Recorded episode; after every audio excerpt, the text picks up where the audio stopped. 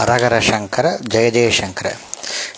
இன்னைக்கு லலிதா சகஸ்ரநாமத்தில் இந்த உபாசனைக்கு முறைக்கு யார் அதிகாரி, யாரெல்லாம் பண்ணலாம், யாரெல்லாம் பண்ணப்படாது, குருன்றது யார், சிஷ்யன்றது யார், ஏன் குரு மூலமாக அந்த உபாசனை சொல்லணும் அப்படின்றத பார்க்கலாம். இந்த தெளிவாகவும் பொறுமையாகவும் பார்க்கலாம். மோட்சத்தை அடைய வேணுன்ற தீவிர வேட்கை எல்லார்கிட்டையும் உண்டு. அதில் பேதம் கிடையாது. ஆண்களுக்கும் உண்டு, பெண்களுக்கும் உண்டு. நல்ல ஒழுக்கம், பக்தி, ஸ்ரத்தை, புலன் அடக்கம், சுத்தம். சுத்தம்னா சரீர சுத்தமும் உண்டு, மன சுத்தமும் உண்டு. நேர்மையான நேர்மை, குரு பக்தி, இவைகள்தான் ஒத்தனுடைக்கு தகுதி அளிக்கிறது. இவங்க தான் முதல்ல இந்த தகுதி. யார் என்ன தகுதினா, நல்ல ஒழுக்கம், பக்தி, ஸ்ரத்தை, புலன் அடக்கம், சுத்தம், நேர்மை, குரு பக்தி, இவைகள் இந்த உபாசன முறைக்கு தகுதி அடி. இவெல்லாம் தான் தகுதி.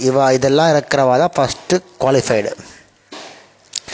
வேதாந்த கோட்பாடுகளை பல முறைகள் பாடமாக கேட்டிருந்தாலும் அவைகள் மனத்தில் ஸ்திரமாக இல்லாமல் போய்விடுறது. எதுவுமே இந்த மனத்தில் இருக்கிறது அப்படியே போய்விடுறது. இந்த நிலையில் உள்ளவருக்கு இந்த உபாசன முறை நன்கு கை கொடுக்கும். எப்படின்னா, பண்ணிகிட்டே இருக்கணும் ஜபம். ஞானம், மோட்சம் இவைகளில் மிகுந்த ஆர்வம் இல்லாமல் தற்காலிக பலன்களை, உதாரணமாக செல்வம் பெறுறது, குழந்தை பேர் அடையிறது, குழந்தை வேணும், வியாதி போகணும், இந்த மாதிரி தற்காலிக பலன்களை உத்தேசித்து பலர் இந்த உபாசன முறையில் சேர்கிறார்கள். அவர்கள் விரும்பும் பலன்கள் அவர்களுக்கு கிடைக்கும். காலக்கிராமத்தில் அவர்களுக்கு ஞானம். முதல்ல என்ன ஆகும்னா, லலிதா சகஸ்ரநாமம் படிக்கிறச்ச எனக்கு செல்வம் கொடு, எனக்கு குழந்தை பாக்கியம் கொடு, கல்யாணம் ஆகணும், நோனடிகள் ஆகணும்னு ஆரம்பிப்பாலாம். படிக்க படிக்க படிக்க படிக்க அவளுக்கு ஞானம், மோட்சம் இவர்களை அடையும் ஆர்வம். சிம்பிள் எக்ஸாம்பிள் என்ன எடுத்துக்கோங்க, நான் லலிதா சகஸ்ரநாமத்தை ஒரு 5 நிமிஷத்துக்கு முன்னாடி ஜெனரலாக படித்தேன். உங்கள் மாதிரியே நான் படித்தேன், குருக்கிட்ட படித்தேன், பத்மநாப சாஸ்திரிகிட்ட படித்தேன். அப்புறம் அதை பௌர்ணமி சொல்லிகிட்டு இருப்போம். அப்புறம் ஒரு வருஷமாக நான் ஒரு சண்டே பூஜை பண்ண ஆரம்பிச்சிருக்கேன். இப்போது இன்றைக்கி சொல்கிற மாதிரி ஞானம், இந்த சங்கல்பம் வேறு மாதிரி இருப்போம். முதல் ஆரம்பித்த சங்கல்பம் வேறு மாதிரி இருக்குது, இப்போ பண்ணுற சங்கல்பம் வேறு மாதிரி இருக்குது. அது அப்படியே லலிதாம்பிகை நம்மளை அப்படியே மாற்றி விட்றா. இது சத்தியம், அதுக்கு சொல்ல வரேன். அடுத்தது, யார் குரு யார் சிஷ்யன்?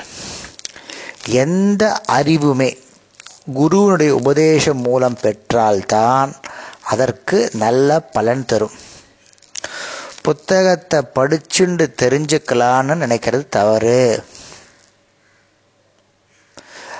அந்த மாதிரி புத்தகத்திலிருந்து படிச்சுண்டு கிடைக்கக்கூடிய அறிவு பலன்களை தராது, மாறாக விபரீதமாக முடியும். நம்ம ஸ்கூல்லையும் எடுத்துக்கோங்க, ஸ்கூல் டீச்சர் சொல்லி கொடுத்து படித்தோன்னா ஒரு மாதிரி, நம்மளே படித்தோன்னா 10 படித்தா கூட புரியாது. கரெக்ட். ஸோ இங்கே குரு வேணும். குருவின் முக்கியத்துவம் வேதங்களிலும் ஸ்மிருத்துங்களிலும் தர்ம சாஸ்திரங்களிலும் நன்றாக சொல்லப்பட்டிருக்கு. உபாசன முறைன்னா நம்ம கற்றுக்கிற முறையில் பல முக்கியமான கொள்கைகள், செயல்முறைகள், செய்முறைகள், மந்திரங்கள் மற்றும் தந்திரங்கள் இருக்குது. அவைகளை குரு மூலமாகத்தான் தெரிந்து கொள்ள வேண்டும். மேலும் உபாசன முறையில் தந்திரங்கள் உள்ள செயல்முறைகளை விட தன் குரு பரம்பரையில் தொன்று தொட்டு வந்திருக்கும் வழக்கங்களே பலமானவை. சாஸ்திரத்துக்கும் சம்பிரதாயத்திற்கும் முரண்பாடு ஏற்படுமே, ஆனால் நாம் சம்பிரதாயத்தைத்தான் அனுசரித்து நடக்க வேண்டும். அந்த சம்பிரதாயம் குரு மூலமாகத்தான் நாம் அறிந்து கொள்ள முடியும். ஆர்வமுள்ளவர் ஒரு நல்ல குருவை அடைந்து தனக்கு உபதேசிக்க வேண்டும் என்று பிரார்த்திக்கணும். ஸோ இது ஒரு தாழ்மையான வேண்டுகோளாக இருக்கணும். குரு சிஷ்ய உறவு மிகவும் சிறந்தது. அது வேத கிளாஸாக இருந்தாலும் சரி, ஸ்கூல் லைஃபாக இருந்தாலும் சரி, சிஷ்யன் குருவிடம் சரணடைந்து தனக்கு சொல்லிக் கொடுக்கும்படி வேண்டுகிறான். ஒருவரை குருவாக வரிப்பதற்கு முன் அவரை பற்றி தெரிந்து கொள்ள வேண்டும். ஒரு முறை குருவை தேர்ந்தெடுத்தாச்சுன்னா மாற்றக்கூடாது. சிம்பிளாக நான் சொல்கிறேன், ஒரு நம்பாத்து குழந்தையே ஒரு ஸ்கூலில் சேர்க்கணுன்னா அந்த ஸ்கூலை பற்றி பல பேர்கிட்ட கேட்டு தெரிஞ்சுண்டு இந்த ஸ்கூல் எப்படிப்பட்டது, ஸ்கூலில் இருக்கிற டீச்சர் எப்படிப்பட்டது, அந்த ஸ்கூல் ரிசல்ட் எப்படி இருக்கு கேட்குறோமா? கரெக்ட். அந்த சாதாரண படிப்புக்கு இது தெய்வ படிப்புக்கு நம்ம எப்படி கெஞ்சணும் குருவை பார்க்குறதுக்கு? சொல்லுங்க பார்க்கலாம். அந்த குரு கிடைக்கிறதுன்றது அவாவா பண்ண அதிர்ஷ்டம். எனக்கு கிடைச்ச குரு பத்மநாப சாஸ்திரிகள் 16-20 வருஷம் இதில் லங்காவில் ஸ்ரீலங்காவில் அபாத்தியாயம் பண்ணியிருக்கார். நாங்கள் ஈவினிங் 6 to 7 படித்தோம் ஒரு 10 வருஷம்.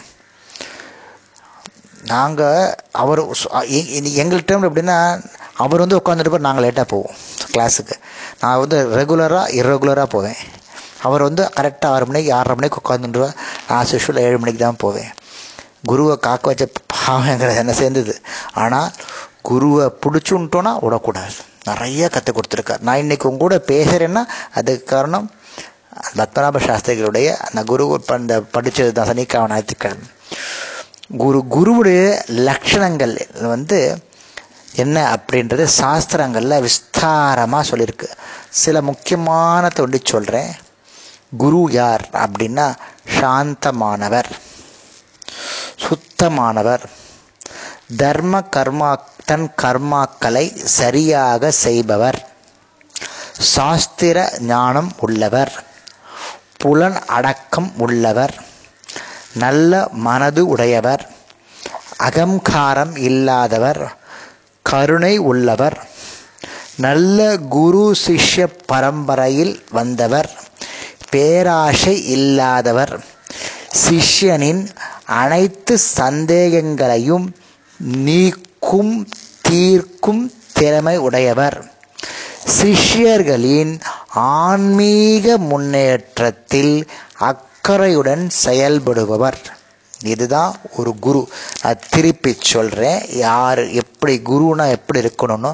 சாந்தமானவர், சுத்தமானவர், தன் கர்மாக்களை சரியாக செய்பவர், சாஸ்திர ஞானம் உள்ளவர், புலன் அடக்கம் உள்ளவர், நல்ல மனது உடையவர், அகங்காரம் இல்லாதவர், கருணை உள்ளவர், நல்ல குரு சிஷ்ய பரம்பரையில் வந்தவர், பேராசை இல்லாதவர், சிஷ்யனின் சந்தேகங்களை நீக்கும் திறமை உடையவர், சிஷ்யர்களின் ஆன்மீக முன்னேற்றத்தில் கவனிச்சுக்கோ அக்கறை உள்ளவர். இது எல்லாம் ஒருத்தோட சேர்ந்து காணப்பு ரொம்ப அரிது. இவற்றில் பெரும்பாலான குணங்களை உடையவரை நாம் குருவாக வரிக்க வேண்டும். அப்புறம் ஒருத்தர் குரு வச்சு அவருக்கு ஒன்றுமே தெரியலன்னு சொல்லக்கூடாது. மகாபாவம்.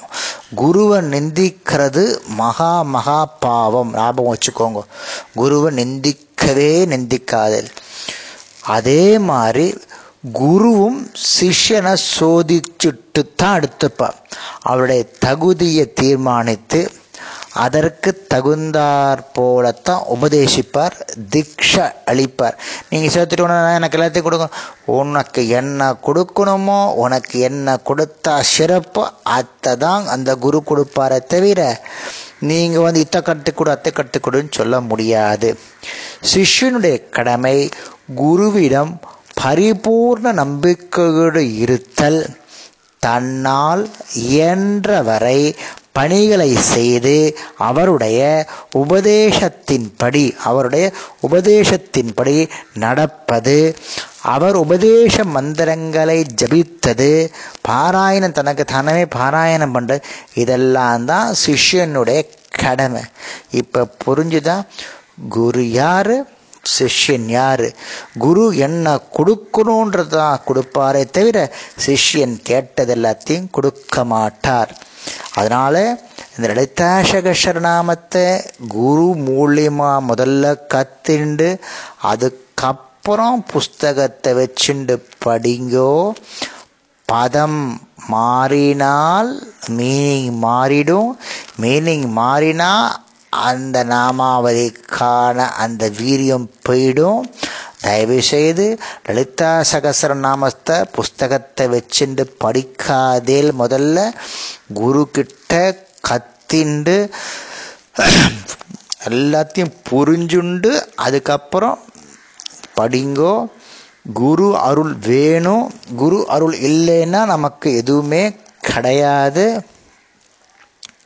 அதாவது என்ன சொல்றான்னா, அம்பாள் என்னை அர்ச்சிக்காவிட்டாலும் என் மந்திரத்தை ஜபிக்காவிட்டாலும், அதாவது என் பிரீத்திக்காக இந்த சகஸ்ரநாமத்தை எப்பொழுதும் கீர்த்தனம் செய்யலாம் அப்படின்னு சொல்கிறார். இந்த ஸ்லோகத்தை காலையில் ஸ்நானம் செஞ்சுட்டு வைதீகம் தாந்திரீகம் செய்துட்டு பூஜை அறைக்கு சென்று ஸ்ரீசக்கரத்தை இருந்தால் ஸ்ரீசக்கரத்தை அரிச்சிட்டுட்டு மந்திரத்தை குரு சொன்ன மந்திரத்தை கேட்டுட்டு இதை ஜபிச்சோன்னா இந்த ரசம் நமக்கு கிடைக்கும். ஆகவே இந்த லலிதா சகஸ்ரநாமத்தை பாராயணம் செய்ய விரும்புவர்கள் தகுந்த குருவை நாடி மந்திர உபதேசம் பெற்று பிறகு பாராயணம் செய்ய வேண்டும். அதுவரை என்ன பண்ணணும்னா, இந்த சகஸ்ரநாமத்தை ஒரு புத்தகத்தில் எழுதி அம்பாள் முன்னாடி வச்சு அர்ச்சனை பண்ணுங்க. அம்பாளே உங்களுக்கு தகுந்த குருவிட சேர்த்து விட்டுடுவா. எனவே தான் அவளுக்கு, அதனால தான் அவளுக்கு குரு பிரியா, குருமூர்த்தி, குரு மண்டல ரூபிணின்னு பேர் இருக்கு. புரிஞ்சுதா? மகா லலிதா சகஸ்ரநாமத்தை குரு கிட்ட கத்தின்டுட்டு தான் நீங்கள் பாராயணம் பண்ணணும். நான் சொல்கிற மீனிங்லாம் உங்களுக்கு கோனார் தமிழ் வரை மாதிரி சப்ளிமெண்ட்ரி. இதை வச்சுட்டு நீங்கள் ஸ்லோகம் படிக்காதே. குருக்கிட்ட கத்திண்டு ஸ்லோகத்தை கத்திண்டு நான் சொல்கிற விளக்கத்தை புரிஞ்சுண்டு படிங்கோ. அதில் தான் ரசம் இருக்கும். பதம் பிரிந்தால் மதம்னா தேசம் ஏற்படும். அதனாலே திருப்பி சொல்கிறேன், குரு கிட்ட கத்தின்டுட்டு அதுக்கப்புறம் நீங்கள் பாராயணம் பண்ணுங்கோ. அதுதான் இதில் சிறந்த ஒன்று. அடுத்தது நான் உங்களுக்கு சொன்னேன் தெரியுமா, இதில் மொத்தம் 32 எழுத்துக்கள் இருக்குது, 32 அக்ஷரங்களில் 1000 நாமாவளி வருதுன்னு சொன்னேன்னு தெரியுமா. இதில் அதை சின்னதாக சொல்கிறேன். அது வாக்தேவதைன்னு இருக்கா இல்லையா, மொத்தம் எத்தனை வாக்தேவ, 8 வாக்தேவதைகள் இருக்கா பாருங்க. 8 வாக்தேவர்களுக்கு நான் பிரிக்கிறேன். எவ்வளோ அழகான ஒரு லலிதா சகஸ்ரநாமம்னு நீங்கள் புரிஞ்சுப்பில் அமைக்கப்பட்ட ஒரு கட்டமைப்பு. வசினி அப்படின்னு வாக்தேவதை, எல்லா உயிரெழுத்துகளும் அ ஆ இ இ உ ஊ குரு ரூ லூ லூ ஏ ஐ ஔ அம் அகா, இந்த 16 உயிரெழுத்துக்களும் வஷினிக்கு அக்ஷரங்கள். இதில் 68 நாமாவளி, ஆலேருந்து 68 நாமாவளி. இதில் அ ஆ இ இ உ ஏ ஓ அம், இந்த கிட்ட 8 8 நாமாவலிகள். வசினீன்ற அந்த வாக்தேவதைக்கு 8 உயிரெழுத்துக்களுக்கு இந்த 8 உயிரெழுத்துக்கள் ஆரம்பிக்கப்பட்ட நாமாவளி 68. காமேஸ்வரி. கக்க கக்க ஞ கக்க க 3 காவை வச்சுண்டு 106 நாமாவளி. மூத்தினின்னு வாக்தேவத்தை ச ச ஜ 3 நாமாவளி வச்சுண்டு 48 நாமாவளிகள். விமலா ஆனால் ட அப்படின்னு ஒரு நாமாவளி வச்சுண்டு 2 நாமாவளி ஒரு அக்ஷரத்தை வச்சுண்டு அருணா த த த ந 4 அக்ஷரங்களை வச்சுண்டு 172 நாமாவளிகள். ஜெயனின்னு வாக்தேவதை ப ப ப ம 4 அக்ஷரங்களை வச்சுண்டு 254 நாமாவளிகள். சர்வேஸ்வரின்னு வாக்தேவதைக்கு யா ர ல வ 4 அக்ஷரவத்தை வச்சுண்டு 144 நாமாவளிகள் தொடங்கிறது. கௌலினி ஷ ஷ ச ஹ ஷ 5 அக்ஷரத்தை வச்சுண்டு 206 நாமாவளிகள் வருது. மொத்தத்தையும் கூட்டினா 1000. இந்த பீஜாட்சரம் 8 வகை பீஜாட்சரத்துக்கு 1000 நாமாவளிகள் 8 வாக்தேவதைகளுக்கு வச்சு அமைகிறது. எவ்வளோ அழகாக இருக்குது பாருங்க. 32 எழுத்துக்களை வச்சுண்டு 1000 நாமாவளிகள் எழுதப்பட்டுள்ளது. 1000 நாமாவளிகள் 32 வார்த்தைகள். இதில் ஒவ்வொரு வார்த்தைகளும் திருப்பி சொல்கிறேன். வசினி அப்படின்னா அ ஆ இ இ உ ஏ ஓ அம் 8 அக்ஷரங்கள் 68 நாமாவளிகள். காமேஸ்வரி க க க 3 அக்ஷரங்கள் 106 நாமாவளிகள். மோதினி ச ச ஜ 3 அக்ஷரங்கள் 48 நாமாவளிகள். விமலா ட 1 அக்ஷரம் 2 நாமாவளிகள் வருது. அருணா த த த ந 4 அக்ஷரங்கள் 172 நாமாவளி வருது. ஜெயனி ப ப ப ம 4 அக்ஷரங்கள் 254 நாமாவளிகள் வருது. சர்வேஸ்வரி யா ர ல வ 4 அக்ஷரங்கள் 144 நாமாவளிகள் வருது. கௌலினி ஷ ச ஷ ஹ ஷ 5 அக்ஷரங்கள் 206 நாமாவளிகள் வந்தது. மொத்தம் 32 அக்ஷரங்கள் 1000 நாமாவளிகள். எவ்வளோ அழகாக அமைஞ்சிருக்கு பாருங்க. 32 வார்த்தையை வச்சுண்டு 1000 நாமாவளிகள் வந்திருக்குன்னா இதெல்லாம் இது தெரிஞ்சுக்கணுன்றதுக்காக சொல்கிறேன்.